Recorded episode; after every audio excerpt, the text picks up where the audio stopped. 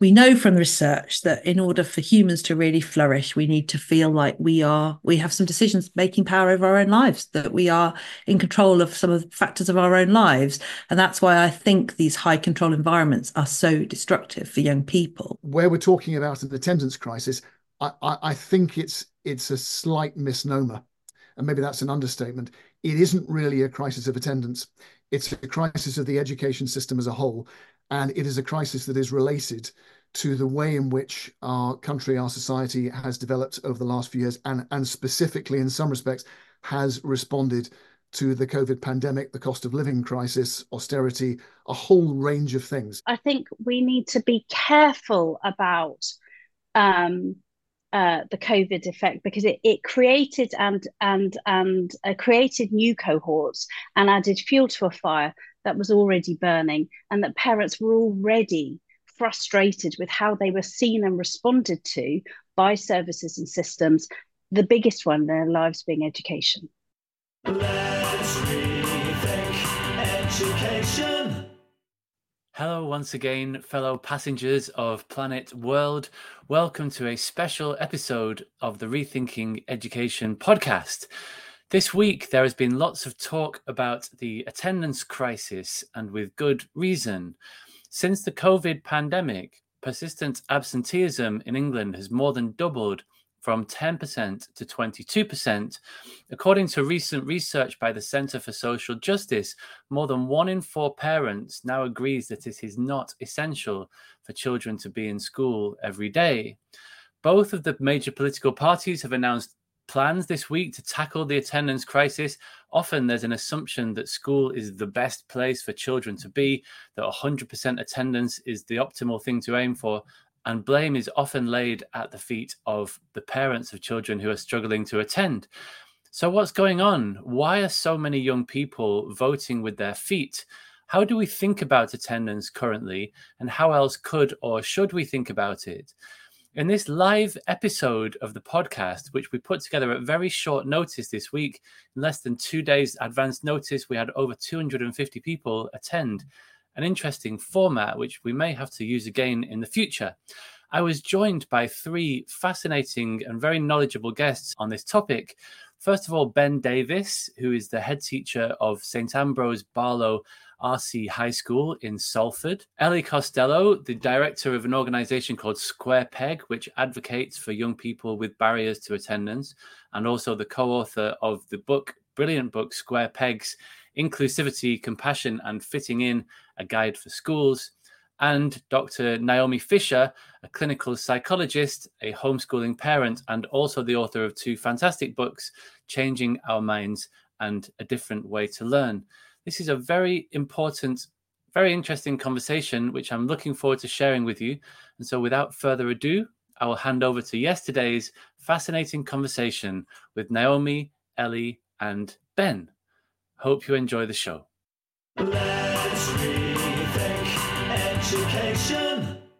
The room is filling rapidly. Wow, look at that. Very well attended. Hello, everybody. Please feel free to turn your camera on briefly and give us a wave if you wish. Welcome to this session on the attendance crisis. Why is it happening? And how might we fix it? This is a hot issue, as you may have noticed, partly just simply because of just how many people have come to this session on very short notice. Um, but it's something that obviously everybody's talking a lot about at the moment so let's get into it. The attendance crisis is an interesting phenomenon. The the two stats that people have been using a lot this week is um, is that over over one in four parents. Uh, there was some recent research. I think it was a, a YouGov poll commissioned by the Centre for Social Justice. Uh, one in four parents thinks that it's not essential for their child to attend school every day which has got lots of people very um, alarmed. And we're now at a point where over one in five children in the UK are persistent absentees, which means that they're missing more than 10% of time. And I often think it doesn't sound like that much, 10%, does it? 90%, they're in for 90% of the time. But that equates to about four weeks across the school year, which is, you know, 20 days, um, which is a lot, isn't it? And there's a similar pattern happening all across the world. This is not just the UK's problem. Uh, and we'll maybe get into that shortly. So we're joined today by three amazing guests. We have we have Dr. Naomi Fisher, Ben Davis, and Ellie Costello. And so I'm going to ask each of them to just very briefly introduce themselves and then we'll get into this. So, Naomi, would you like to go first? Yes, hi, I'm Naomi Fisher. So I'm a clinical psychologist and I work with young people who are not happy at school and their parents. Um, and I I have I specialize in trauma, autism, and alternatives to school, and I've written two books also about that. Which are very fascinating and highly recommended if anyone hasn't read them yet.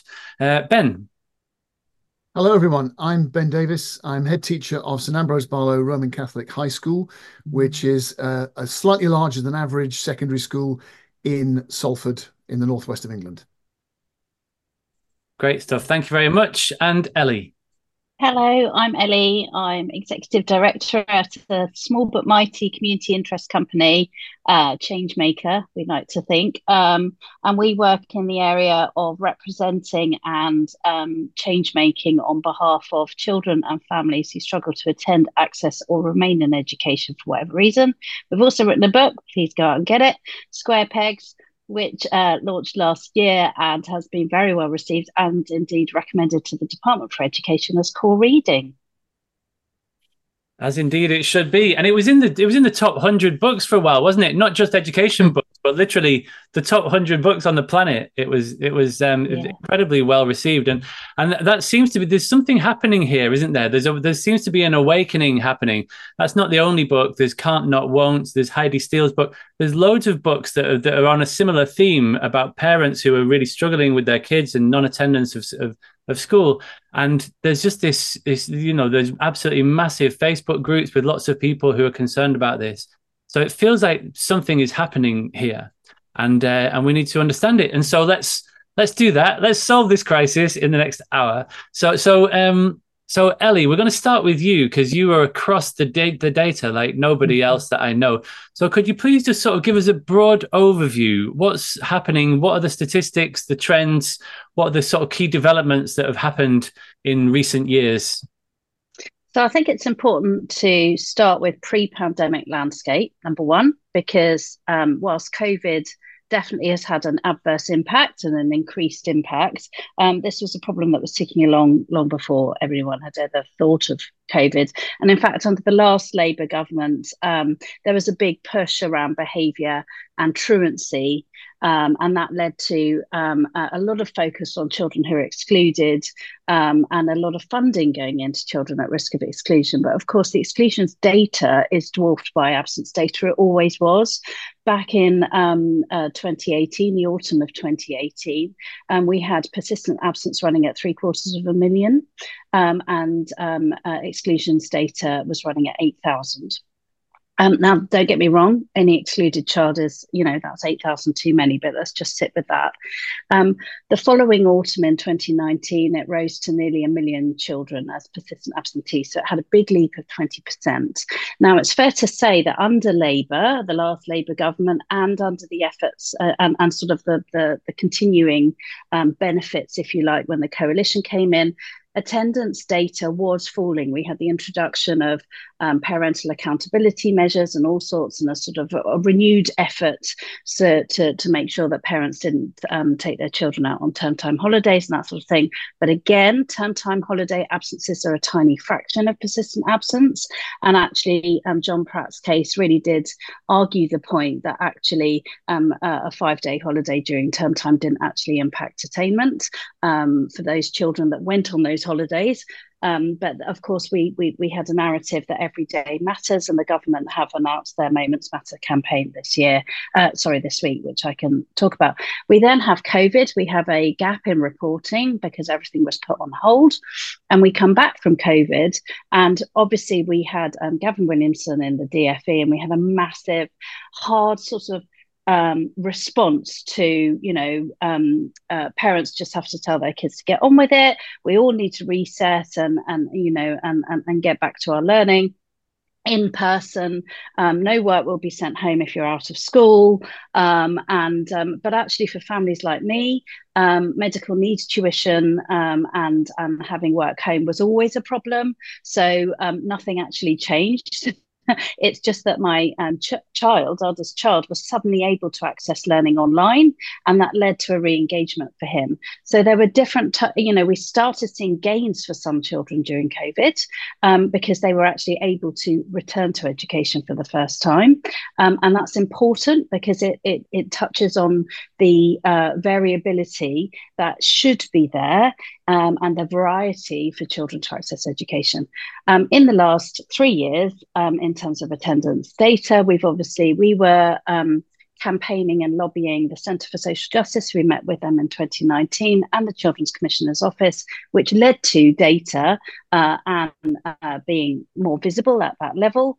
And it, um, attendance became a cabinet priority in 2021. That's really key because what it means is if it's a cabinet priority, a government priority, the next incoming government um, it needs to become their priority. And if they're not going to make the list of cabinet priorities um, remain on their um, on their docket, they have to answer in Parliament why that is. So a cabinet priority is really important in terms of focus, which is why Bridget Phillipson this week has agreed that attendance is her top priority as it is for Gillian Keegan.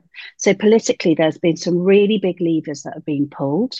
Um, and just in terms of data broadly, the sensitivity around why and how children are captured as persistent absentees has become less tolerant.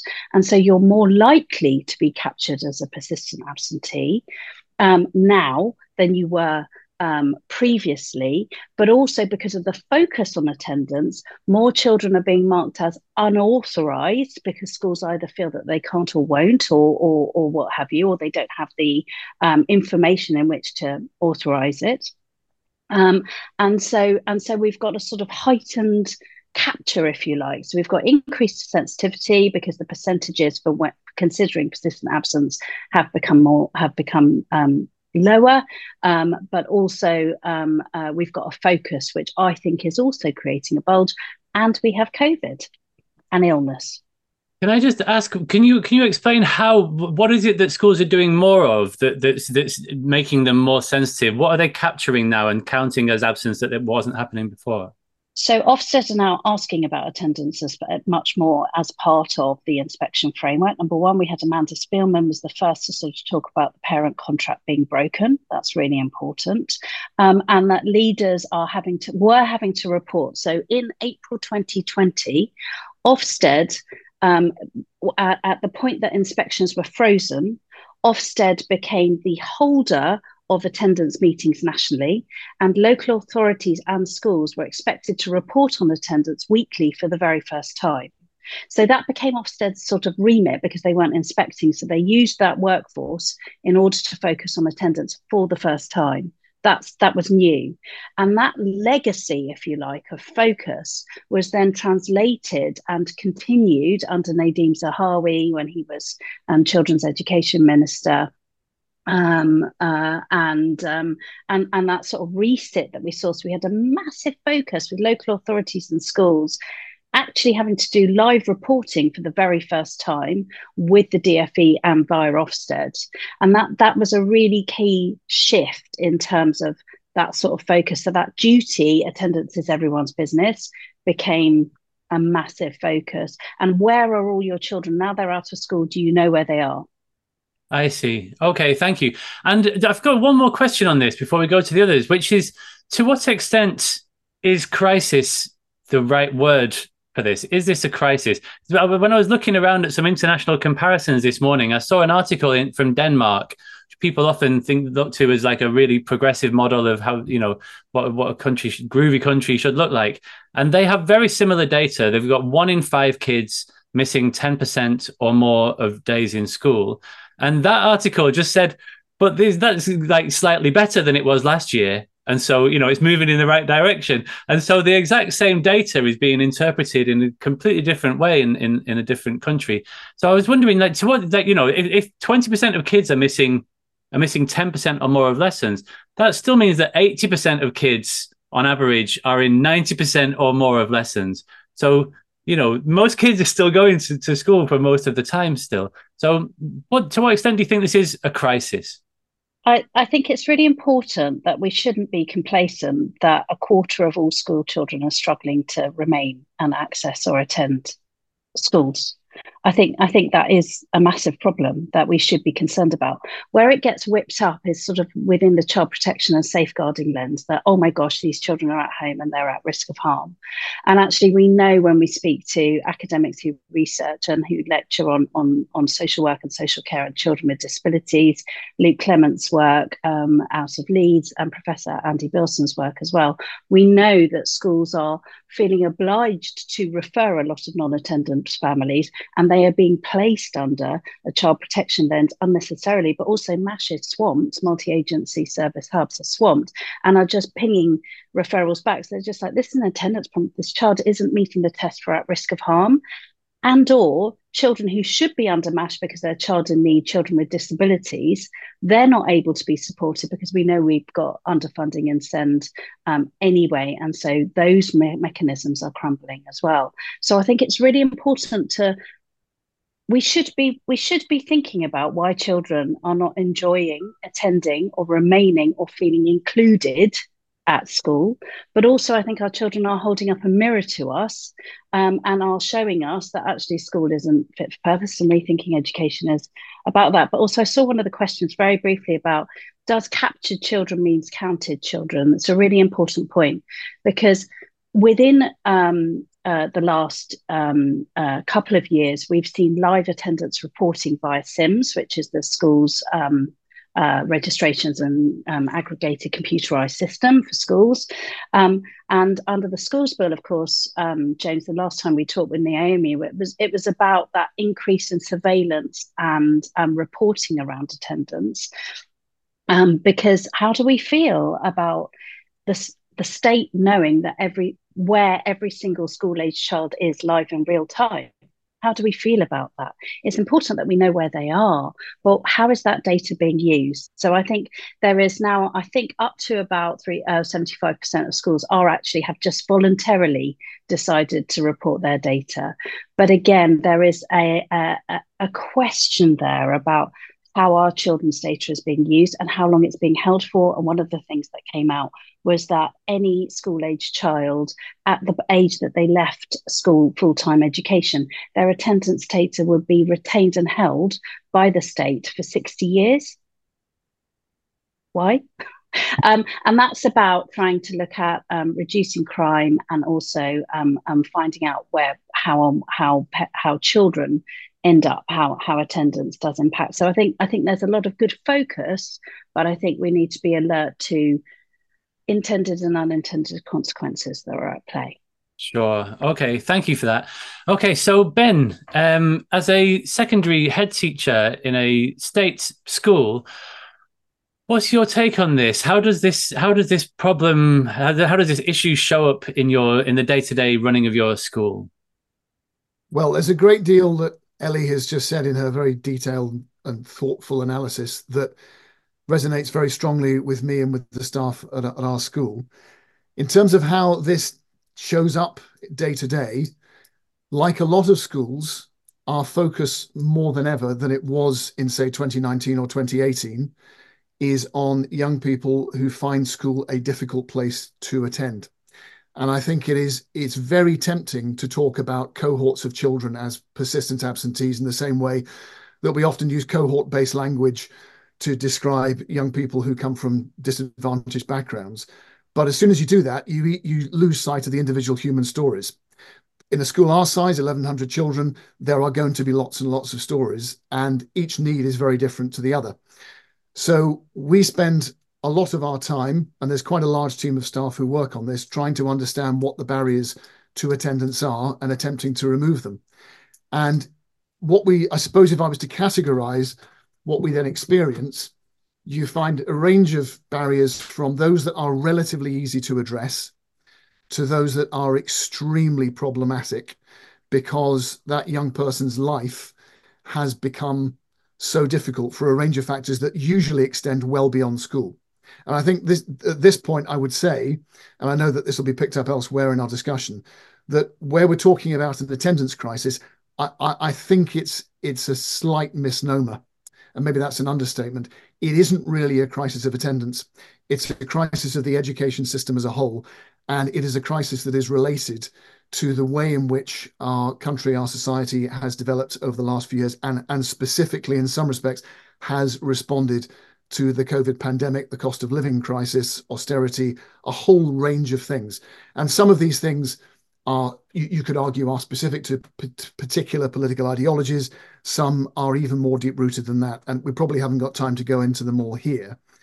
But what that then leaves schools having to do is, and I would say that we are having to do this with far greater accountability pressures on us than ever before, fewer resources, much, much, much higher expectations from politicians, from external agencies, from Ofsted, and from families. And in some respects, those expectations are higher because of what schools did during COVID, or they are higher because um, parents, families, carers are responding to the higher expectations of other agencies. And we're having to do all of those things because if we don't do them, the impact on the school in terms of an Ofsted judgment, in terms of the way it is perceived, it can be extremely damaging. So, what what you end up with, I think, is a system where there is a, a, a very high level of stress running right through it from the adults to the young people to families and back again. You end up with um, therefore accountability measures that distort that can distort they don't have to distort but they can easily distort the actions that schools take and it is very difficult for schools to stay focused on the individual stories of families and young people and you also end up with a very interesting situation particularly for school leaders i think where they feel that their personal values and principles are difficult to align with those of the system. But in the end, they are people who have families and mortgages and have to hold down a job and have a deep sense of service to, fa- to the families they serve and to the schools that they work with. And they have to keep going. So I suppose I'm saying all that not because I'm calling for sympathy. I, I suppose I'm calling for empathy, but I, I'm suggesting that there is a highly complex situation happening in what was already complex anyway. Schools are fantastically complex organizations that then schools are not businesses. If, if you think about the fact that every day in our school there are 1,100 children, 120 adults, think about the infinitesimal number of interactions that will take place, the way in which any one of those can be misinterpreted, um, spun, misunderstood, or can go and can go very, very well, and lots of them do, then you have some understanding of why this is very, very complex because when you sit down with a young person, as we do every day, and we've got a team of people who work with young people who find school attendance difficult, just asking the question, why is school hard for you to come to? Can do one of two things. First of all, it, it can be a deeply inadequate question because it can be very hard to understand the question in the first place. Or secondly, it can set in train a conversation that opens up a huge range of factors that the member of staff or the team of staff will then say, right, now they will then feel committed to how do I address each one of those things? Because we we as members of staff who work in a school, we want to think that our school is is a place that matters, is a place that young people want to come to. But I know as a head that there are children who manifestly do not want to come into school. And that's the same in every secondary school. And I would suggest that this goes beyond the state system. This will this this situation will exist in private and independent schools as well. But then there's also a layer of young people who come into school every day and mask the fact that school is a very very difficult place to be. And in what has become a very adversarial system for all sorts of reasons that are not the fault of schools necessarily, are not the fault of parents, but are often to do with external pressures, because people feel the pressure of addressing attendance, sometimes they take actions which put them in further conflict conflict with families. And I also think that then we end up with narratives around young people lacking resilience. We end up with really unhelpful narratives about, well, parents are all working from home, so it's easier to let their kids stay off. I just don't think that's true. I mean, it, right, okay, it may be true for a handful, but I, I, I don't think it's a it's a general malaise at all. I think when it comes to childhood resilience, don't uh, I'm sure everyone on this call knows this, but I am stunned every day by the resilience that it takes a child to get through school when school is a hard place to be. That, that that's a level of resilience that I, I as an adult find hard to relate to. And for I can think of a young person, for example, who who comes into our school. She's got an attendance of about 40%. Last year, her attendance was close to zero. And we have her in school every day. Oh, sorry, we don't have her in school every day. We have her in school two days out of five. But on those days, her going to class is really, really difficult. So great that she comes in, but she can't access classes. And that's not because adults are throwing barriers up, it's because there's a lot to get through before she can help herself, find the resources within herself, appreciate what she is capable of, and th then access classes to, to go to school. And then on top of that, there's the fact that there is there is I think insufficient diversity within the system. So we we do talk often, don't we, about a, a one size fits all system. And obviously, Ellie talks about this a great deal. It's it's a driving force in what in what you and your organisation does. And so, as, as staff, we often find ourselves sitting around saying, "Well, we have this young person who's got an attendance of fifty percent. It's fantastic that they're attending fifty percent, but it feels quite cruel to make them attend school because we can see they need something else. They know they need something else.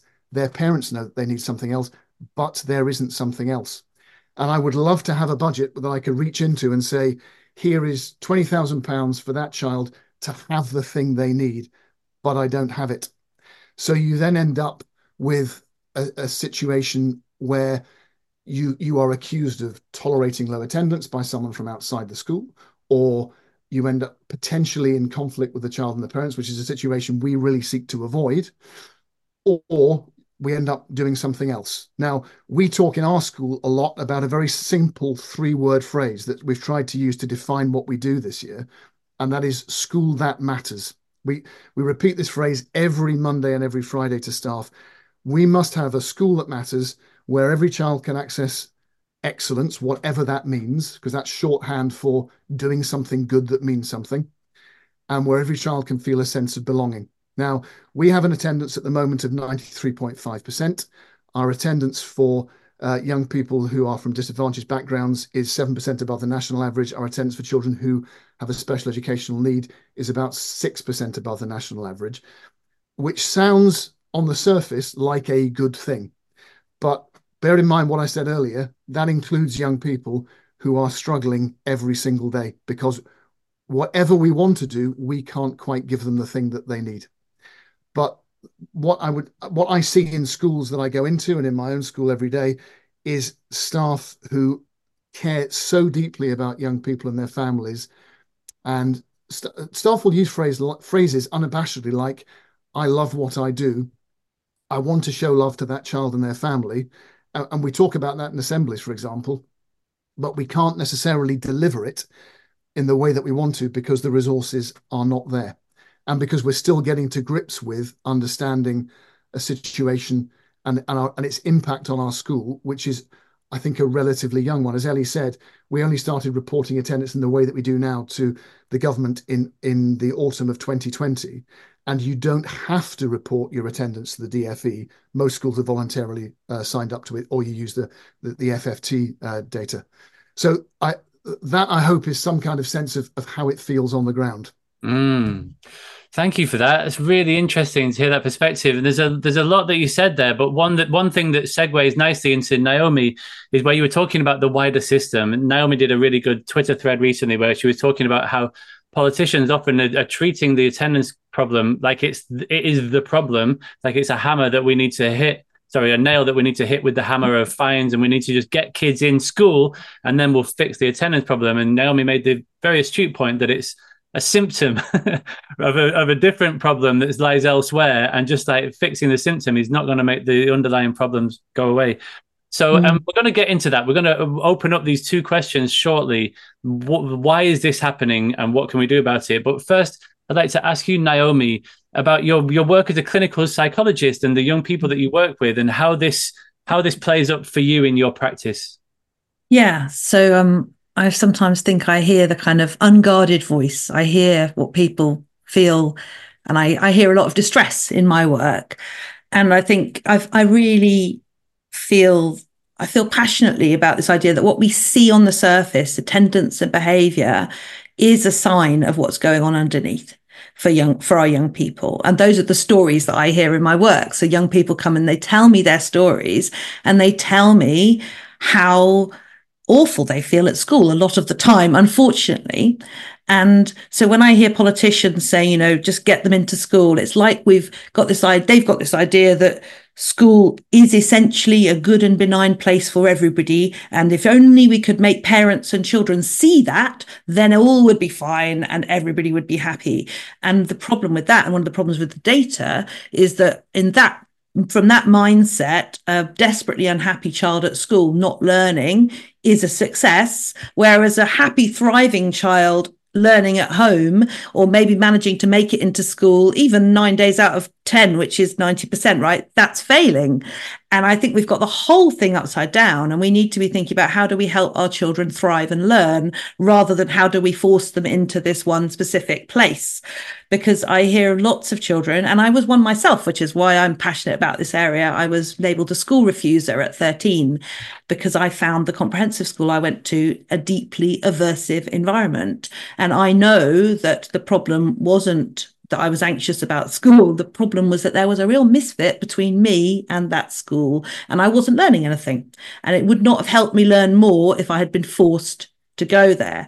And I think I think that COVID, the pandemic, has had a big impact.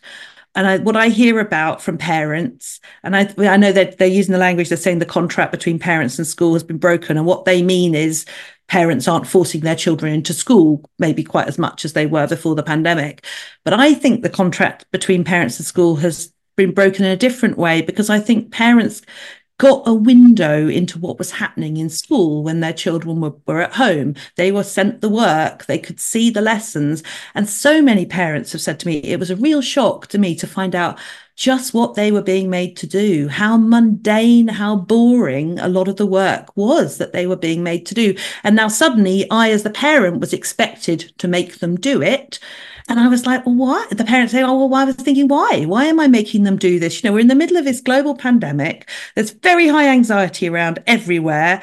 And my child is meant to be completing worksheets about fronted adverbials. And I talked to a, a, publisher, a dad who was a publisher, and he was like, I'm, I'm a publisher, I've been an editor, I've never had to know about fronted adverbials. I've got a PhD, you know, people. so people were coming at education and they were seeing it in a different way. And I think that maybe some parents lost this belief that school was necessarily a good and benign place for their children. And I think parents are expected to believe that. And in fact, schools often get very angry if if parents in any way challenge that and they some schools will tell parents that they must support the school and under all circumstances they must always take the school's side. But I think there's another aspect with COVID, which was that I think that during COVID, there was a very strong message that other people are scary the world outside is scary. You need to keep yourself away. You need to be two meters away from other people at all times. And I think for children who were at a very formative stage in their development, that though that two years was far more significant for them than it is for adults. I think as adults, we could remember always a time when it wasn't like that. Whereas I talked to many young people very quickly, they couldn't really remember a time when it wasn't like that. You know, I talked to parents who say, um, you know, I was a bit lax about wearing masks. My children were absolutely on it, always a mask in their pocket. Still now they don't feel safe wearing a mask. So I think we we spent these two, those two years with a very strong message to young people that there are things you should be scared of, things you should keep away from. And then it was kind of like, right, all over now, back to work, everyone back to school. You should all be over that. And the focus very much was on being behind academically behind. And there wasn't much focus on the things that children missed out on in those years, which I think was play and social emotional things. And I wish that we had been able to say after the pandemic, we've got a whole generation of kids here who haven't had the opportunities to play and be with other people in those last couple of years. I have children my, myself who were, you know, eight and 11, I think, when the pandemic started. Playgrounds were locked. You weren't allowed to meet other children. Their world shut down. And I feel like that is what I wish we'd really focused on and help and say, you know, let's just shut, let's just put the academics to a side for a moment because, you know, they're not behind because it's a whole cohort. The whole lot of them have gone through this. They are a cohort with a different experience. How can we respond to that rather than how can we say to them, you know, you're behind where you should have been and we've got to get you through and you've got to keep going. I feel that was really short sighted. And then I feel like a lot of what is done because of this focus on attendance, a lot of what is done to children in the name of attendance has the impact of making things worse. So I talk to a lot of parents who are told if their children are unhappy at school that they should make home less fun, they should make home less pleasant.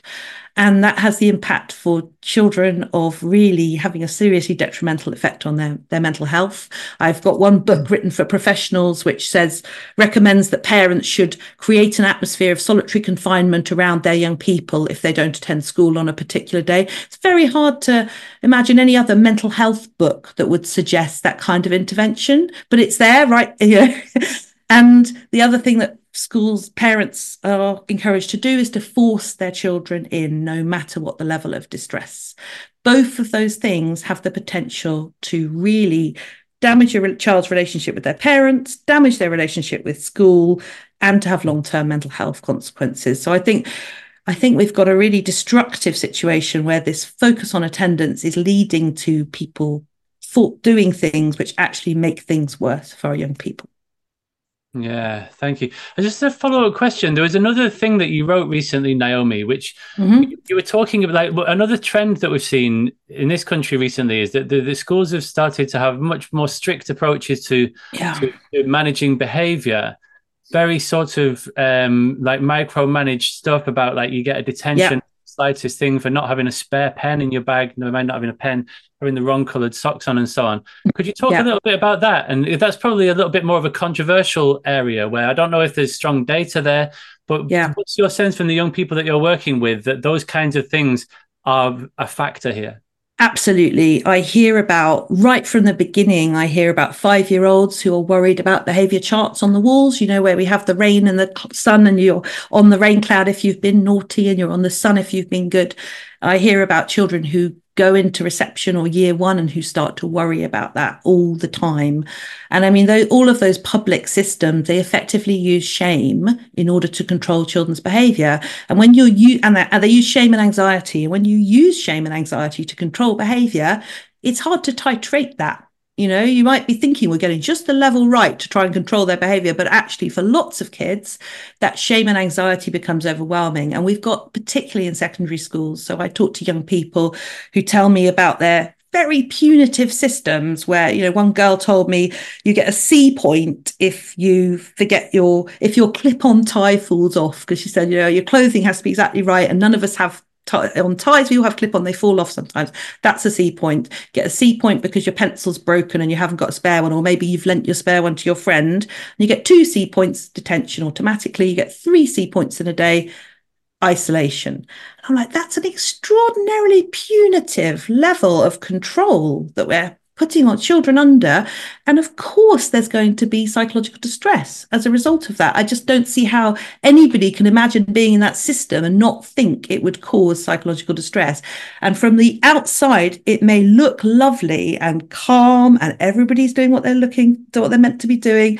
But on the inside, I know there's high levels of distress because I hear about it all the time. And I hear lots of parents saying, you know, the child holds it together in school, they appear to be okay in school, they come out and it's like all hell breaks loose, desperately worried, not able to sleep, waking up in the middle of the night worried that they haven't got enough pencils.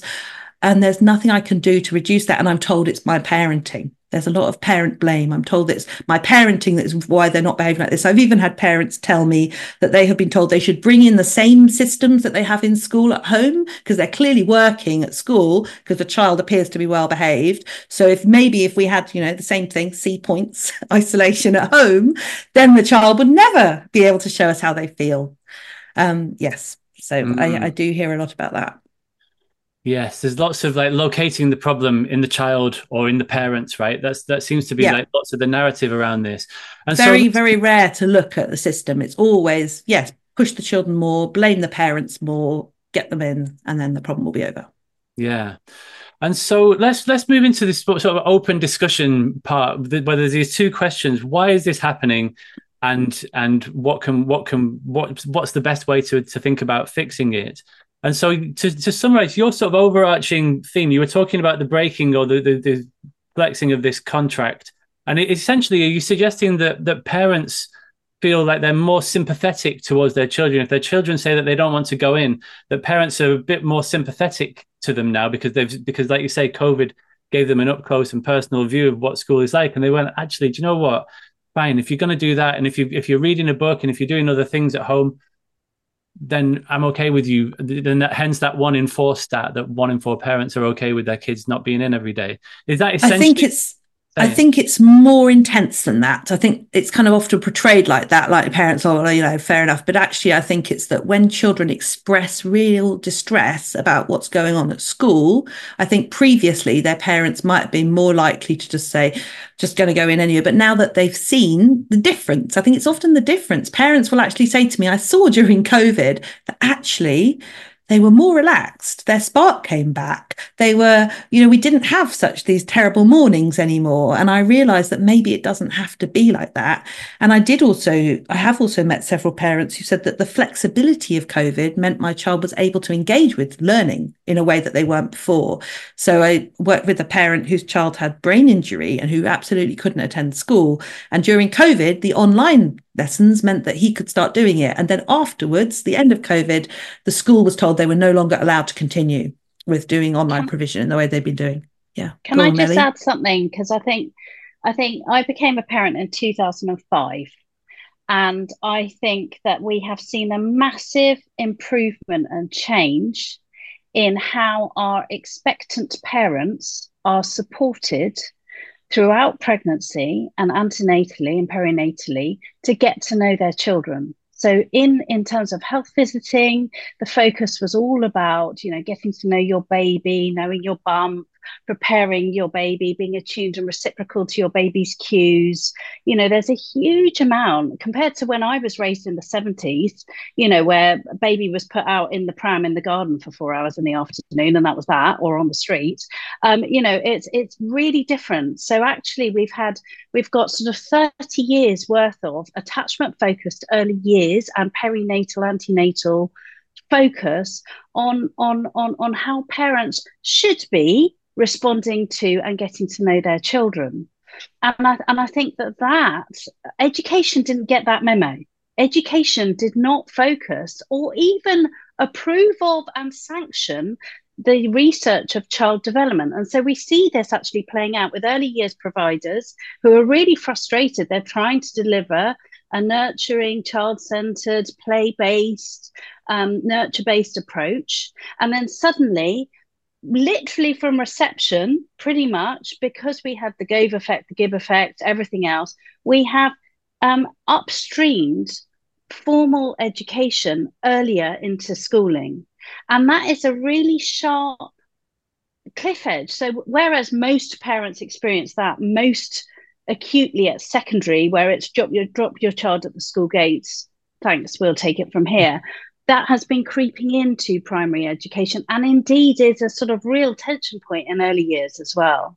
And so I think that what we are seeing is a real conflict between parents who actually are, have bought into the importance of getting to know their child and responding to their cues and the responsibility of my child's unhappy and I need to do something about it. This isn't actually unhappiness, this is deep distress. And I think also I was a, a parent who experienced um, uh, school refusal and could talk about why that name isn't appropriate um, from 2010. So I'm a decade in advance. COVID actually didn't look any different for us. We'd already lost the ability to, to access education, leave the house, and no service around us knew what the hell was going on.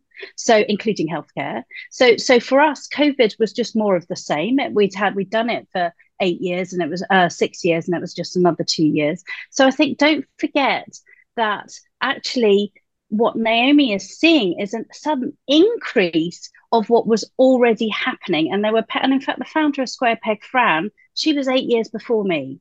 So, so I think I think we need to be careful about um, uh, the COVID effect because it, it created and and and uh, created new cohorts and added fuel to a fire that was already burning, and that parents were already frustrated with how they were seen and responded to by services and systems.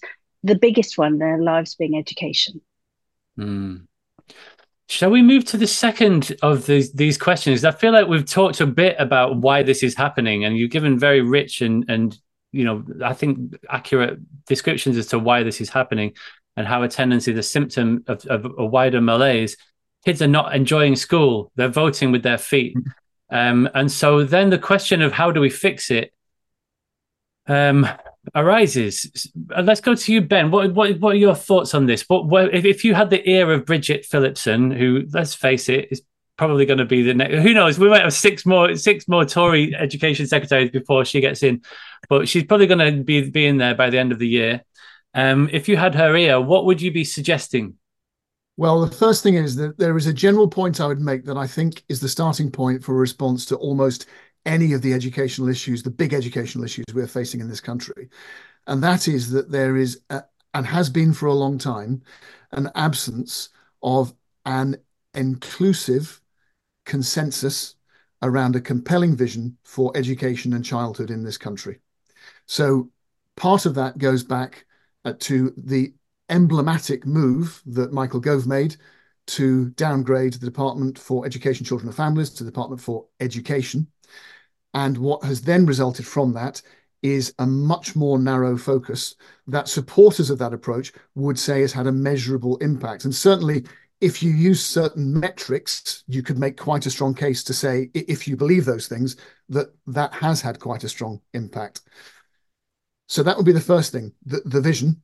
The second thing would be that we need to look at the curriculum as a whole. And I don't just mean the secondary school curriculum, the integrated universal curriculum from 3 to 18 and the qualifications that go with it. You can't separate the two things.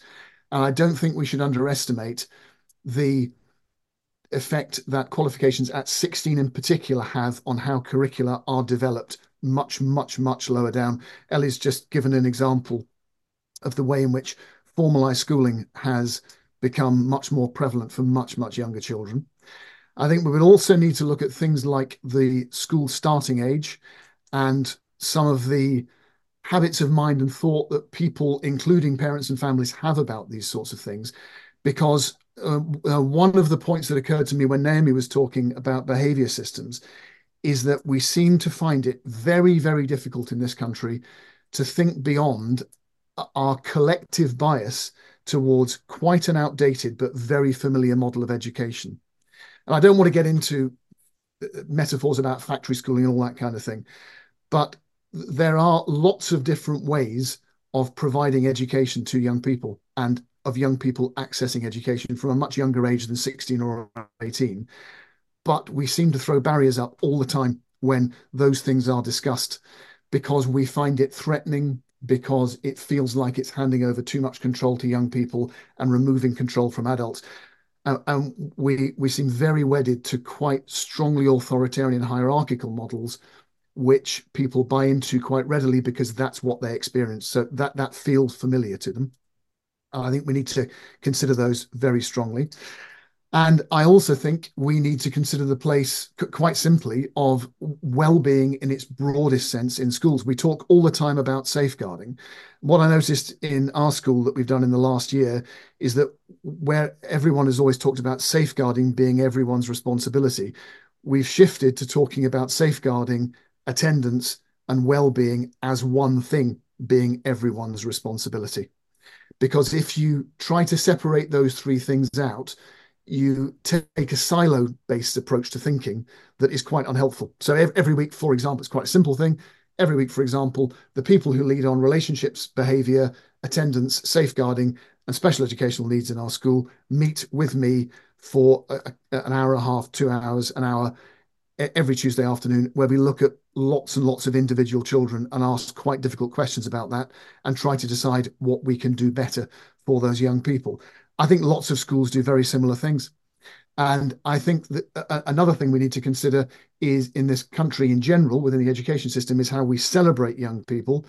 and how we build young people's rights into the system far more. Th- those have been forgotten about. There was a consultation out at the moment, for example, and this we absolutely haven't got time to discuss this on um, issues of transgender, which fails to mention children's rights at all within it. And children's rights really need to be a starting point for how we uh, improve our education system. So I think there is some very big thinking that needs to be done around several of those things. If you're asking me at school level, then it's it's difficult for me to talk about anything other than the school that I work in because I, I don't think it's my place to speak for other schools. Um, but in the school that I work in, I think the you have to adopt an attitude of of a, a solution focused approach to how you work with young people and families as far as it is possible to do that within the confines and the parameters that you're working in and you have to be realistic about what you can do and what you can't do because if you aren't then you aren't able to allocate resources to the right place. But our starting point is always is everybody safe? Is everybody healthy? Is everybody included? And where where that isn't the case then we're going right back. And if i can just have a moment to just give an example of that like every school we have rules. I think if i shared them with you we would have quite a long debate and some of you would agree with me some of you wouldn't we, we do use suspensions we have done permanent exclusions we do use detentions but we also use a lot of flexibility in school on friday the deputy head and myself dealt with a young, dealt with a young person who was on the phone in the corridor at lunchtime. We don't allow mobile phones to be out in school. We can have a debate about that, I know. Um, but my point is that very quickly, when someone stepped in, we realized that she was on the phone to a relative to say, I've had a really good day in school. And this is a child who finds school very, very, very difficult. And that straight away turned the conversation round to, well, that's fantastic, isn't it? And so what could have been if you like, a disciplinary issue because it was dealt with in a flexible way, didn't become that. And that's what I see a lot, an awful lot of staff in a lot of schools doing. I wouldn't underestimate that actually. Okay. Yeah. Thank you. Thank you. Um, in a moment, I'm going to go to Ellie because I know that you have a plan that you've written and you're about to publish, and you've done lots of thinking around this. But first, there's a question I'd like to put to Naomi, which is um, so Derry just commented in the chat saying there are over 500 democratic schools worldwide. Children and young people want to go to these non coercive places.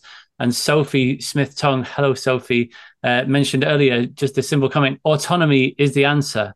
I know that mm-hmm. you agree with that, but could you, totally. because you've, you've voted with your feet and your kids have never been to school and they go to these, to, to, to currently to a democratic school. What yeah. is the role of autonomy here? Why do you think that this is such a crucial uh, part of the puzzle? Well, we know what we know from research that in order for humans to really flourish, we need to feel like we are we have some decisions making power over our own lives, that we are in control of some of the factors of our own lives. And that's why I think these high control environments are so destructive for young people. That when we take away every decision making, make when we when we make everything in their life about do what I'm you're told and we will punish you if you don't, then we directly remove their autonomy, and we know that. But the other aspect that I why I think autonomy is so important is that our children are learning how to be humans in the world as they go through school. We behave as if what they're doing at school is they've got to learn this curriculum, they've got to you know remember everything in the curriculum and show that they've done it in the tests and get their test results. But really what i think childhood is about is learning how to live learning how to live in the world learning how to be yourself learning how to make decisions. And we know from from the neuroscience evidence that particularly in the teenage years one of the one of the systems that's coming in online is the system of self-control the system of make being able to think about the future being able to set goals being able to make decisions for yourself. And that system is experience dependent. And schools often behave as if controlling young people is the same as them being learning to self-control them learning to control themselves but they're actually not. Psychologically it's very different to be controlled, to be told what to do, and to think for yourself, okay, how am I going to behave in these different situations? What is important to me here? And I think with creating situations, schools for our young people, which don't put those basic psychological needs at the heart of it. And I think if we were putting psychological theory at the heart of how we educated our children, our first questions would be how can we create environments for young people where they're able to safely make choices as much as possible? How can we create environments where they can learn to feel good about themselves and their capability? And how can we create environments in which they feel connected with the world around them and with other people? Because those are the three things which we know leads to to high quality motivation, high quality learning, and psychological flourishing. So that's where I would like to see our education system start. Go on, Ben. Could I just quickly say something in response to that? Uh, that's absolutely right. One thing I, re- I realized I'd forgotten is that in the last few years, there's been a much greater emphasis in terms of learning and teaching on the use of research based approaches. Mm-hmm. A great deal of good has come from that in lots of ways. But what we have yet to engage with properly is the research and evidence around child development and childhood yeah. in general. It's often I, completely absent. I find it amazing.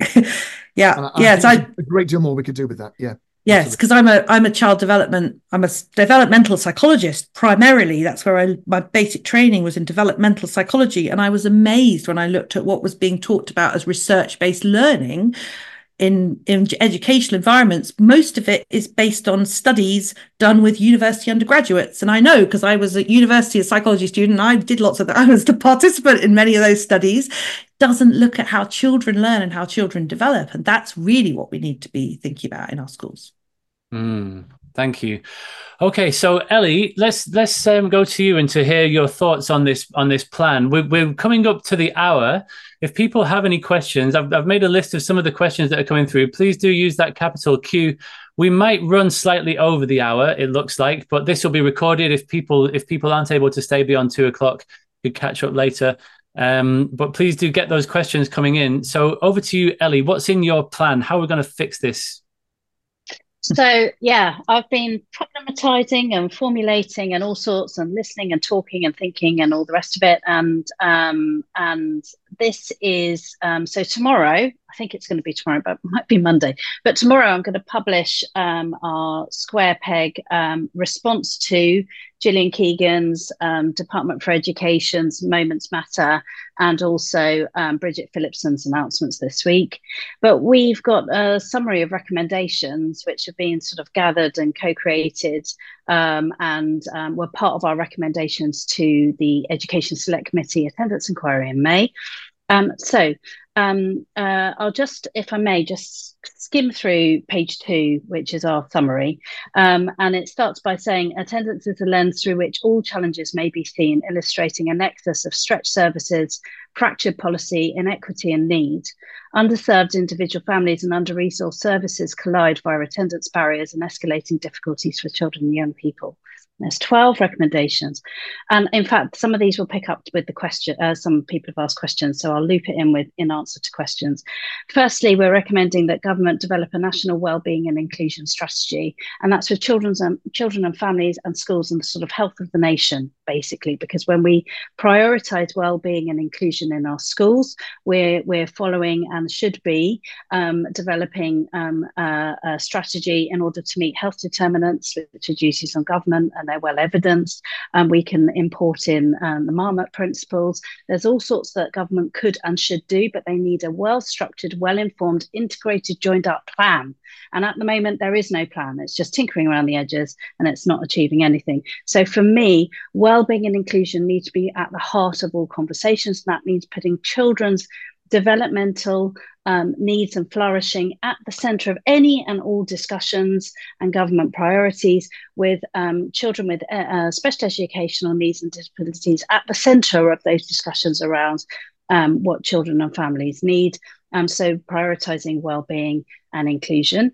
Um, uh, uh, we're recommending that clinical supervision and support is, is standards for every school.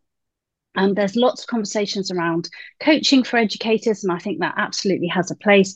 But there is something unique and important about clinical supervision, and it is independent, impartial, and trained to consultant level that offers a safe space to support the well-being of workforce, reflective practice, active listening, and also to, to support the, the, the mental health and well-being of, of, of schools who are uh, frontline key working services, and education is the only service that doesn't have this as standard.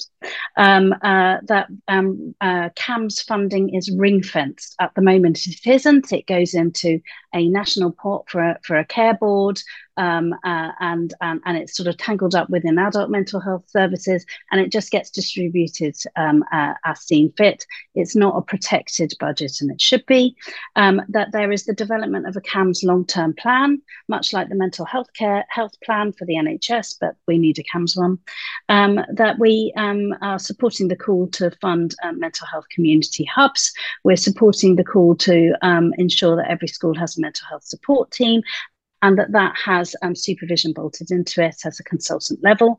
Um, we are um, supporting um, the review for unintended consequences. Um, uh, sorry, we're so separate. Uh, we're, re- we're recommending a review for unintended consequences of attendance targets and monitoring. We are calling for the introduction of a mental health and wellbeing school registration code. I know that somebody had asked Ben in the chat um, about why schools don't feel that they can authorise um, uh, mental health um, uh, uh, as, a, as, as a reason. And I think schools are getting very caught up um, uh, not of their own making, or sometimes it is a cultural decision, um, and that they feel they can't authorise a mental health absence um, because they're not medically trained. But within the same um, response to the Education Select Committee, um, the um, uh, uh, government have responded. The committee has recommended and supported our call for a mental health and wellbeing registration code, and the government has said schools can't do that because they're not medically trained. but by the same token, schools are best placed to decide on whether or not a child when they're there is well enough and fit enough to attend and they're actually really good at knowing their kids and it's kind of like well you can't have it both ways and actually the decision as to whether or not a child is fit to attend is parents, and that the veracity of parental opinion is paramount and shouldn't be called into, into question unless the child has met the test for at risk of serious harm in the home, and that's quite a high test. So, so for us, we're calling for a mental health and wellbeing registration code to legitimise uh, children uh, uh, um, uh, and parent reporting, to bring that data out of the shadows and to separate it from physical illness. Um, and and to act as a pastoral care um, flag. Um, if mum is saying, I've got a child who has been declining um, in their well-being for a long time, and it's at such a state now that they can't attend, that should that acts as a flag. Um, uh, we would like to see the development of an attendance key worker service. We think that the attendance mentors hubs is going in the right direction, um, but we're, we're actually recommending um, a, a, much more robust shared with health and uh, and multidisciplinary working attendance key worker service. We would like to see the introduction of attendance code of practice. Um, all of this guidance is all very well and good, um, and schools must have regard to it, but it doesn't have parliamentary oversight um, which means that the DFE can just amend it at will. Um, and it, it, hasn't been co-created and isn't robust, much like the SEND Code of Practice was and the Admissions Code of Practice. We would like it to see it um, have parliamentary oversight and be legislated formally. Um, and finally, we are calling for the abolishment of fines and prosecutions and truancy laws. We've got some really big announcements coming up about that, really exciting.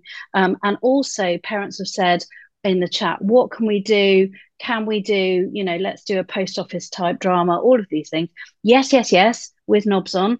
Please um, follow square peg if you're not already. Sign up to our um, very outdated website. We've got a new website coming but we are um, absolutely any parents that want to get involved with action lobbying campaigning around this and also feed into national um, conversations around the improvement of schooling and education broadly, please come and sign up. Square Peg is a community space representing children and families who are marginalised and underserved, and all professionals who are working with them. And we want to change the narrative around how children and families um, and policy is develop, uh, developed about us and ensure that it's with us.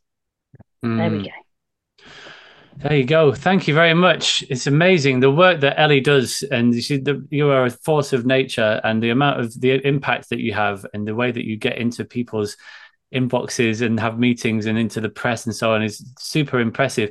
Right, let's go to some questions. Um, there's a few. There, there's one that you you mentioned physical illness there and how that sort of rolled in with mental health. There's a question here um, from Joe Green, who said, got, does, anybody have any thoughts about the ongoing role of physical illness? Like the, the Tories, the campaign this week was like, oh, your child had a snuffly nose this morning, but look, no, they're fine. And somebody else just went, your child had symptoms of COVID this morning, and now they're a super spreader.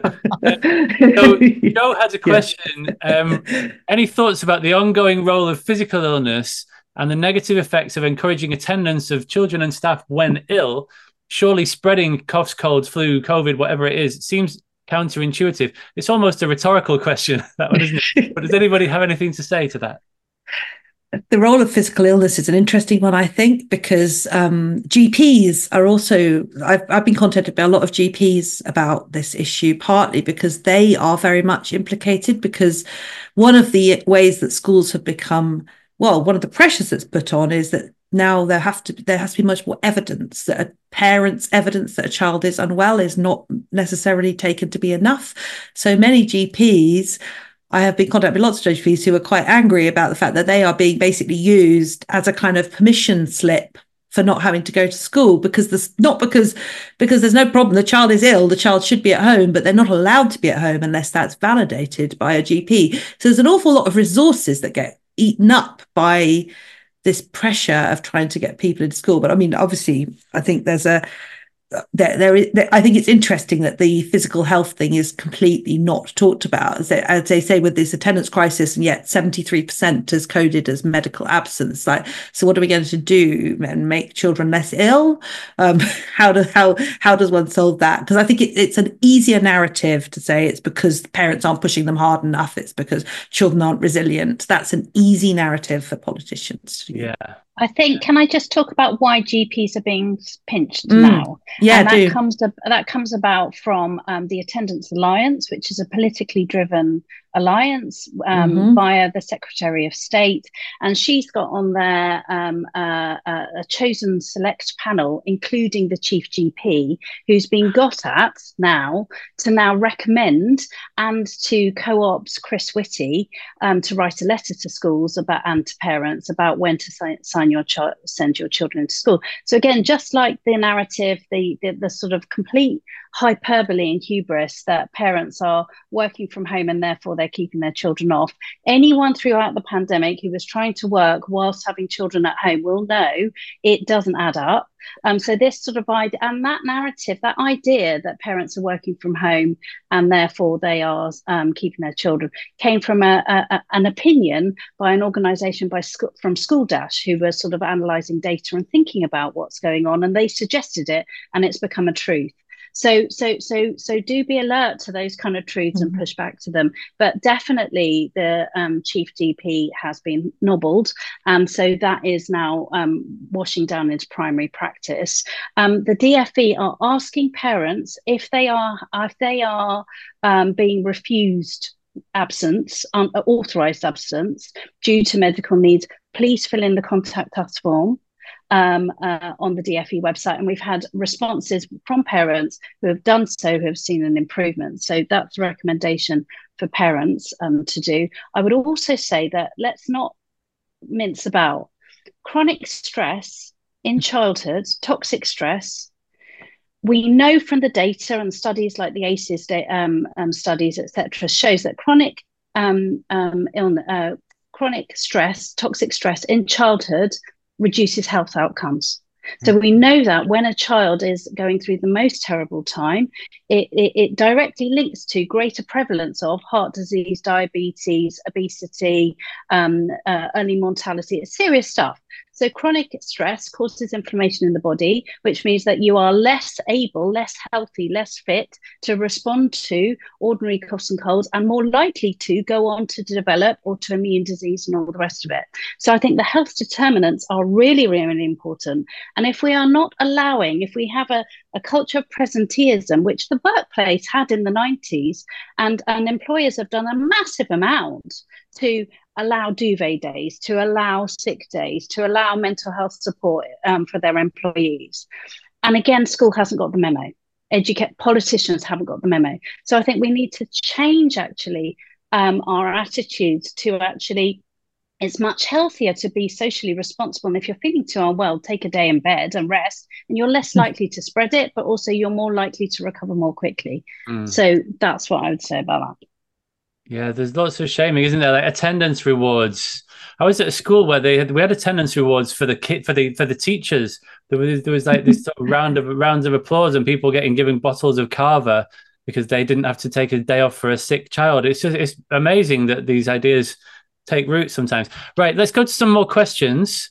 There was one earlier on um, from H Alonso, and I wonder whether there's a few people on on this uh, call with this question, which is about how how should you support your child if you find that your child as in eliza frickers recently but can't not won't go to school if you find that your child is is unable um, to go to school or unwilling really difficult situation to deal with i know a little bit through experience what what advice would you give to a parent in that situation don't know who wants to pick that one up I can speak from personal experience, or I can recommend our book, which is to help schools to, to come alongside. Naomi's a contributor, um, Eliza illustrated, so that there's a plethora of tools in there. But I think um, uh, I'm sure Naomi would agree. It's about coming alongside and validating that child's experience. Don't try to dismiss or deny what they're going through. Don't try to, I think it's what we're seeing is a capacity deficit in adults that they feel so uncertain around a child in distress and they lack the tools to know how to contain and soothe that distress. And actually, what is needed is time. And it could be just a few minutes of empathy and listening and not rushing in to fix or to say that it's really not that bad and don't be silly, um, but to actually put in place the time and space to treat, treat a child's distress honestly, authentically, and, and with real um, um, uh, integrity um, so, firstly, I think I think that, and, and that's where the narrative around parenting courses was perhaps introduced with the right intentions because it did come out of sort of health visiting and that sort of thing about getting to know your child. It's just that some of those parenting courses are behaviorist and are out of the sort of super nanny camps, triple P springs to mind, which is all about making life easier for the parent, for the parent to get on with going to work rather than developing the tools with your child and having the relational tools to support them. So, firstly, you need a safe listening adult. If that's not possible at home for whatever reason, then schools are the next line to do that. Um, mm. But also, um, uh, uh, the, the, the, simplest way I can recommend it is by creating a water off a duck's attitude. So, and one of the most alarming things that we came up against was that schools school was rabbit in headlights. Teachers were rabbit in headlights. They just didn't know what to do, and and it was just kind of like, and and you get this implicit sort of response that you're coming to the end of a half term or a transition point or an exam or whatever, and nothing's changed. What are we going to do? Assess, plan, do, review. you know, and it's kind of like, okay, everyone stop actually if you to remain in flow because when we're stressed we think in a rigid way. We go to we go to sort of rules regulations order. But actually to remain in flow water of a duck's back. We've seen this. We understand this. Don't worry it's normal. Tomorrow is a new day. This afternoon is a new chance. Honestly if you need to go home don't worry about it. That's fine. We'll be here tomorrow for you and so that sort of water off a duck's back attitude is so important. And if school isn't the right place for you, okay, let's talk about that. Let's talk about why that is and what we can do. And and and if you need something else, let's talk about that. So water off a duck's back, honestly, as a parent, we can get really anxious ourselves. Oh my God, they're missing learning. They're going to miss their exams. Life is over. Naomi talks about this all the time brilliantly. You know, so many. I was I was deemed an academic failure at eleven, um, and and and you know we, we all grow up. So, and I think somebody put in the chat as well. Learning is lifelong, and it doesn't need to take place in a bricks and mortar setting, although that is the traditional offer. But it's also in, online and it's variable. And just because you don't pass your exams at sixteen, it's not the end of the world. However, my children really, really want to stay on track with their peers, and the shame they feel that they can't pass their exams at 16 or might not is really important. So, again, when results come out, Jeremy Clarkson saying, I'm all right, Jack. You know, actually, for children, the experience that they're not keeping up, that they're not fitting, again, needs to be held and listened to and taken taken seriously. Mm. I hope that helps. Thank you. Very, very sensible, sound, wise advice there. Um, ben or Naomi, do you have anything to add to that? Because this is such an important question. I, I, I, don't have a great deal to add to it. I, I think what uh, what Ellie has said is is very effective and sensible. I, I, I think as from a school point of view, having an appreciative attitude, being professionally curious, listening, and listening without judgment is probably the first step.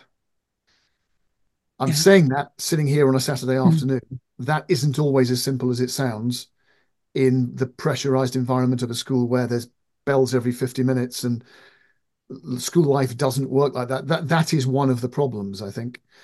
So ha- having an appreciative attitude, focusing on a solution, focusing on what that child can do and celebrating it and not th- I think not thinking to, Ellie kind of said there's not thinking too far ahead either. It's it's hmm. really easy for a parent to spiral with this and to say, well, oh my God, at the age of eight, they're not going to school. So this means by the time they're 16, it's all going to be a disaster. It isn't. You don't know how long this is going to take. It's and it's going to take as long as it will take as well. Yeah. Yeah, yeah that's a really good point, Ben. I, I mean, I think the most important thing is to be hopeful, to retain hope for the child and for the family. Because I think often when a child's struggling with school, the way that that's dealt with is that dire predictions are made about how awful and, that, and people do that with the hope that this will motivate the child to go to school. So I meet lots of parents who say their children have been told things like, if you don't come to school, your parents will go to prison. Um, if you don't go to school now, you will never get an interesting job. You will be working in a fast food restaurant for the rest of your life. I've had a child told that they will end up under a bridge if they don't come to school. Children are very impressionable, very suggestible, and they do believe these things. So I see a child in my therapy room who is not attending school because it makes them, they feel terrible at school. They can't attend school. And they really believe that that means the rest of their life is going to be awful because mm. they've been told that that. And that is a despairing child that you've got in front of you then. You've got a child who really thinks that not only is life awful now, life is always going to be awful for me because of this. And I think one of the things that maybe I bring to the room is I say, yes, I know because school was awful for me too. And then it got, and then things got better and I managed to do things and I managed to learn. And you don't always have to learn in the same way as school tells you you have to learn. And what really interests you and what really makes you come to life.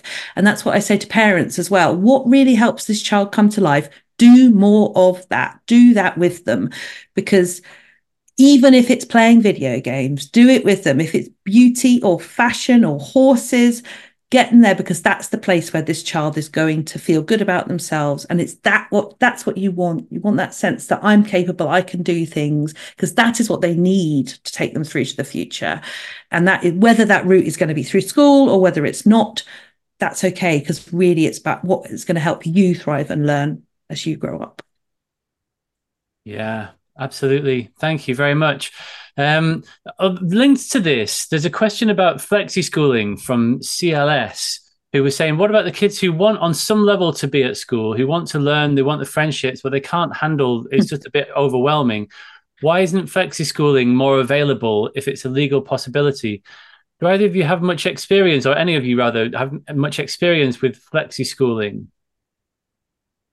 I think it's become diff- more difficult. I know that when I first started home educating, more families did it, but I think there was a change Ellie or Ben probably know more about this. There was a change in how school had to record the absence, which meant that schools were suddenly much more reluctant to do it.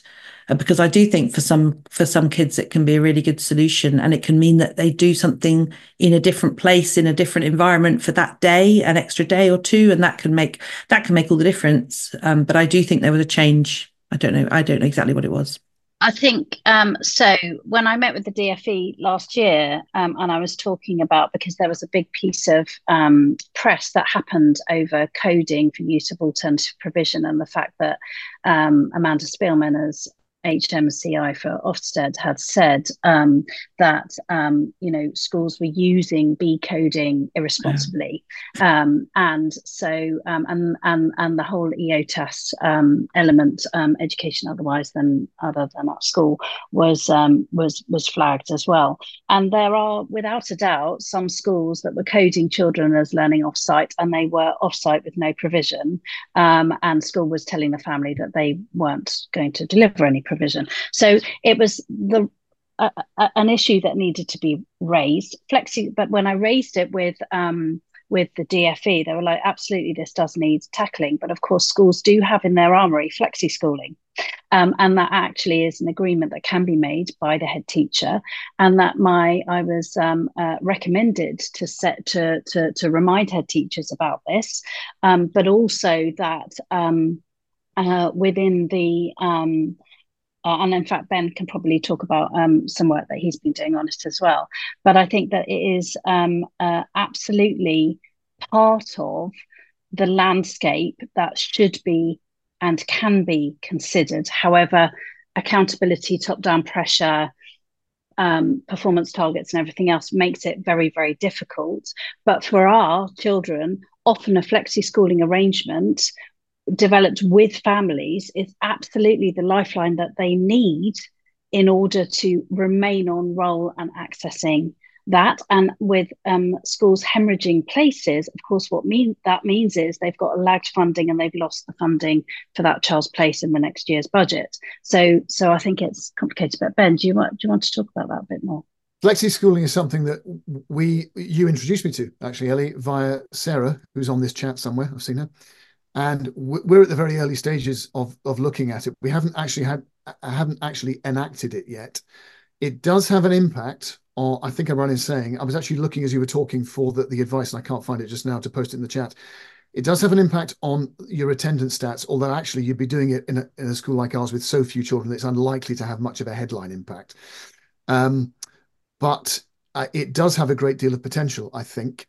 And I would add to that as well that the pressure that was put on schools recently in the last year, and again, it came from HMCI around part time timetables or reduced schooling, or whatever you want to call it, it, that struck me at the time and still does is deeply unfair because for some young people, saying you have to do a full day in school is is the barrier. Saying you can do half a day in school can make them feel like they've succeeded. And I just don't know why you would take that away from some children.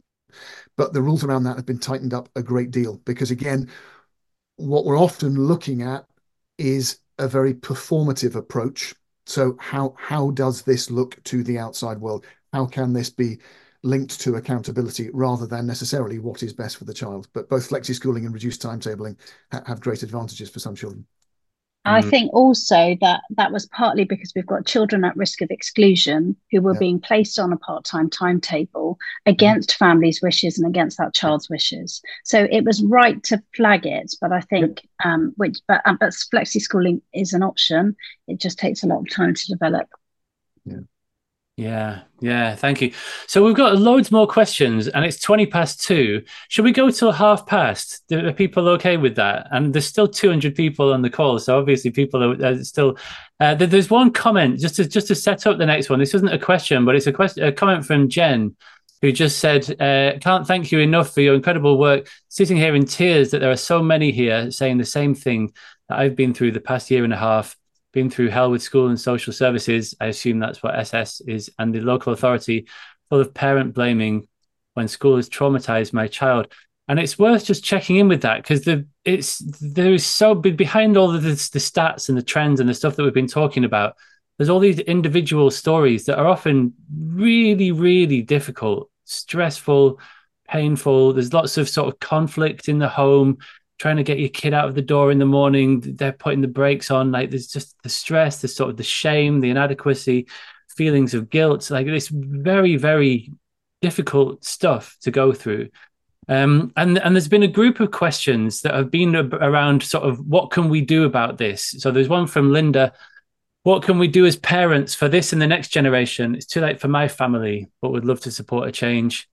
Andy asked the same thing. What actions can people take? Fleur asks, how can we get heard? Is this going to get worse? I mean, the trends are going in one direction, aren't they? So what what can people do, like not just in terms of as a parent of a child, but just like generally, what can people do to to get involved in in, in being part of a solution? Oops. Are you on mute? She's muted. Uh, sorry. Please sign up to Square Peg. I've got a new website, a new a new community offer. Please, please, please. There's so much that's going to be happening. And I'm so excited by people that are finding us and that are want to get engaged and, and involved. Um, James, we need a meeting. Naomi, we need a meeting. I just don't have enough time. But there's so much to do, and um, and and and yeah, there's loads of activity um, uh, in terms of what's what's out there and how I think collectively, because this isn't parents can't do it on their own, schools can't do it on their own, government can't do it on their own. This is a this is a collective endeavor, and we all need to um, coalesce, co become cohesive, something, um, collide um, in order in order to fix this. But um, yeah, Square Peg has really, really, really would like to um, uh, uh, escalate and elevate um, uh, family voice and professionals who are working in this space. Thank you. Naomi or Ben? Oh, and I should sorry, I should have said write to your MP. So again, three asks campaign. I'll put the link. Um, you can write to your MP and support our campaign. Um, and also, um, if you're on socials um, and and would like to share any of the information in terms of what we're calling for, what uh, the voices of families, um, and any of the work that's going on, get involved with rethinking education, please, please, please. Um, uh, and and if you want some hope um, that's the space to access that. Also, we are part of the Education Policy Alliance and we are um, uh, publishing our work founded by James and doing really good work. Sorry if you can hear the banging um, around um, influencing policy, um, education policy, and sign up to that as well if you're interested in that. There's loads to do. Come and join. Yeah, thank you. I've just put some links in the chat there. There's one to Ellie's site, Team Square Peg there's one to the Education Policy Alliance, that Education PA one. That's a group that Ellie and Ben are both involved in. We're about to launch our first report into Ofsted this week. So much of this joins up teacher recruitment and retention, Ofsted, mental health. It's all attendance and behavior relationships, curriculum. There's, there's no there's no single fix. There's, a, mm-hmm. there's a lot of stuff to do. Yeah. Um, and there's also a link to my um, newsletter thing there, the, the Rethinking Ed Beehiiv thing if you want to keep in touch, please do that. Naomi um, has a mailing list as well and a brilliant Substack that you want to keep up with. Uh, Naomi, do you have anything to add to this question of what can people do? No, I think just keep agitating. That's been my policy. Just keep holding up those flags, saying it's still mm. there, and it, and it's hard to do it because you'll often be told. I'm always being told that I'm just making trouble and disruptive. I always think of it a bit analogous to behavior at school. Yeah. You know, I'm the troublemaker in the corner, but I think it's worth it's worth keeping to speak up about your experiences. I mean, there's there's something happening here. Like we were saying, with there's something about this issue around attendance and mental health that is that we've hit this this sort of moment of of, of awakening and not not too dissimilar to the to the post office thing i don't think that it would take much to tip this over to it to be coming right at the top of it and it's already we need, we need someone to make a drama is that what you're saying james we need we need a drama so we um, yeah.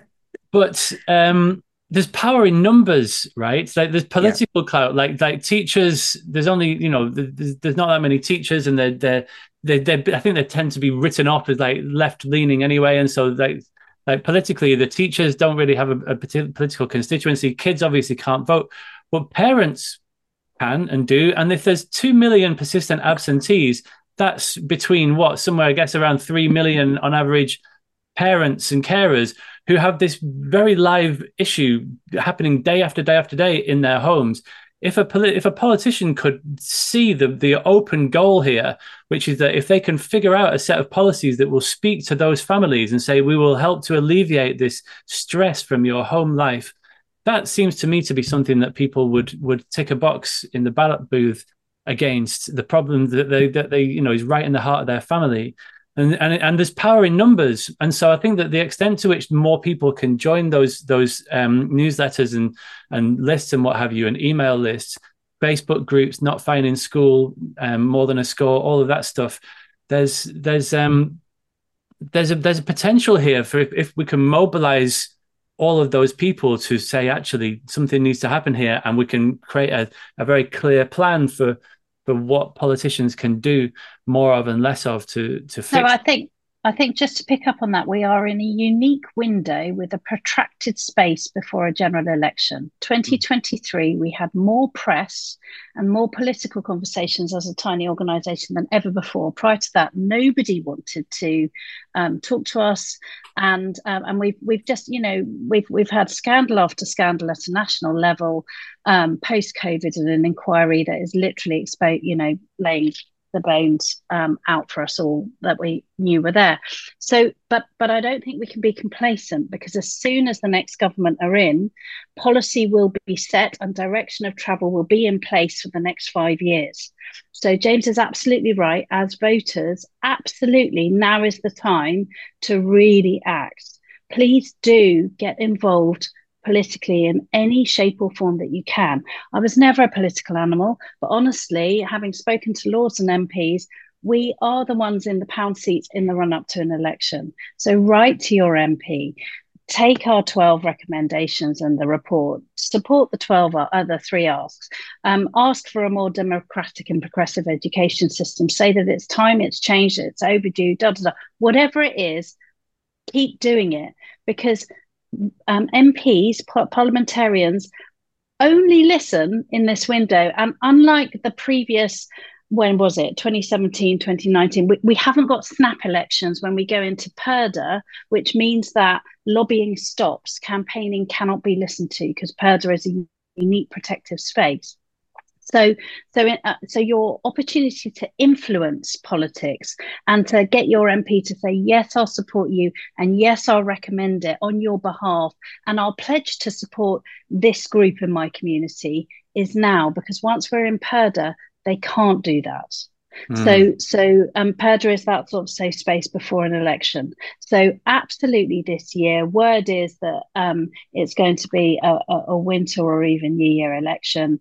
Um, let's hope that it's not a snap election because that does actually then shut down any time that we have to influence parliamentarians. Yes. Yes, and uh, and as a final thing, I've just recently read that book. Alastair Campbell wrote a book, but what can I do? So just mm-hmm. on the back of what Ellie just said about um, about becoming politically active, uh, there are lots of ways in which you can do that, and it's that's quite a readable book. So yeah. I would recommend that. Can I just throw something in, James? So, so in relation to that, I think we need to be mindful that that there are multiple ways, as, as the, the others have described of using your voice. But please, when you're doing it, remember that you are part of your school. The school is very much rooted in its community. So, at a micro level, what you say to other parents and carers about this issue helps, and it helps the school. And please appreciate the people who you feel are doing the right things in those schools as well, and and speak up as you are for for young people. But I suppose if I had to boil it down to one thing, remember that it also needs to be beyond the remit of any one political party. The, the, mm. If there's going to be a long term change, it can't just be that people are hoping Labour will do this. It's got to be for the long term. And it has to also include the basics of things like funding, how education staff are trained, how the curriculum is developed. And, and actually, a big thing is the lever of accountability. How, how schools are held to account it is a huge issue in this. Absolutely. And none of those things is particularly sexy but they're important. Okay. There you go. Another another yeah. not very sexy bombshell. We, we, we're gonna we're gonna wrap this up. Thank you very much to uh, to Naomi, to Ben, and Ellie. uh, for giving up your time on this Saturday. Thank you to everybody um, who's still who's still with us um, for for sharing your comments and questions in the chat. I'm sorry that we ran out; we couldn't get to all of your questions. Um, but I think that you'll agree that we've now fixed the attendance situation and we can all go. There's, there's obviously a lot to do. It's going to keep us off the streets for some time to come but it's really interesting, important work. And so, so please do keep in touch, get involved. Thank you for joining us, and uh, maybe we should do more of these these Saturday live sessions. It seems like people people uh, have got got some time to spare. so uh, Saturday l- lunch times. It's Saturday yeah, lunchtime. yeah. Thank you all very much. Uh, we'll see you again, hopefully. Thank you. Thank, Thank you. you. Thanks. Bye bye. Great to see you all. We have a narrow curriculum which squeezes out the arts.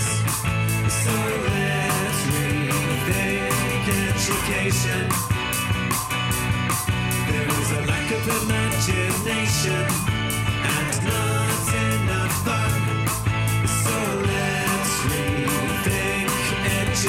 education. Children should be self-directed, showing us their way. Let them lead. Transferable skills should be the core of what we teach. Learn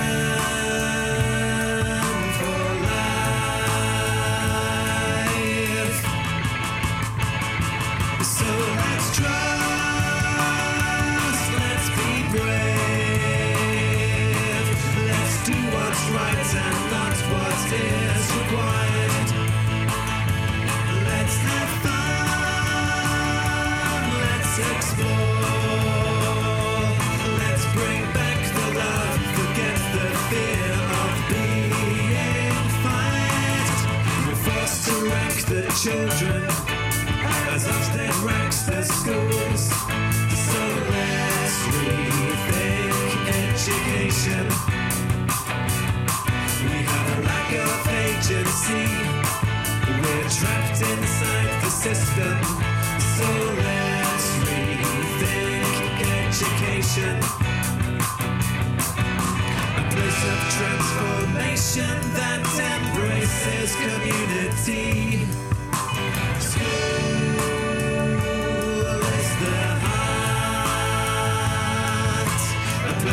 Dream, a place to play, a place to think and love.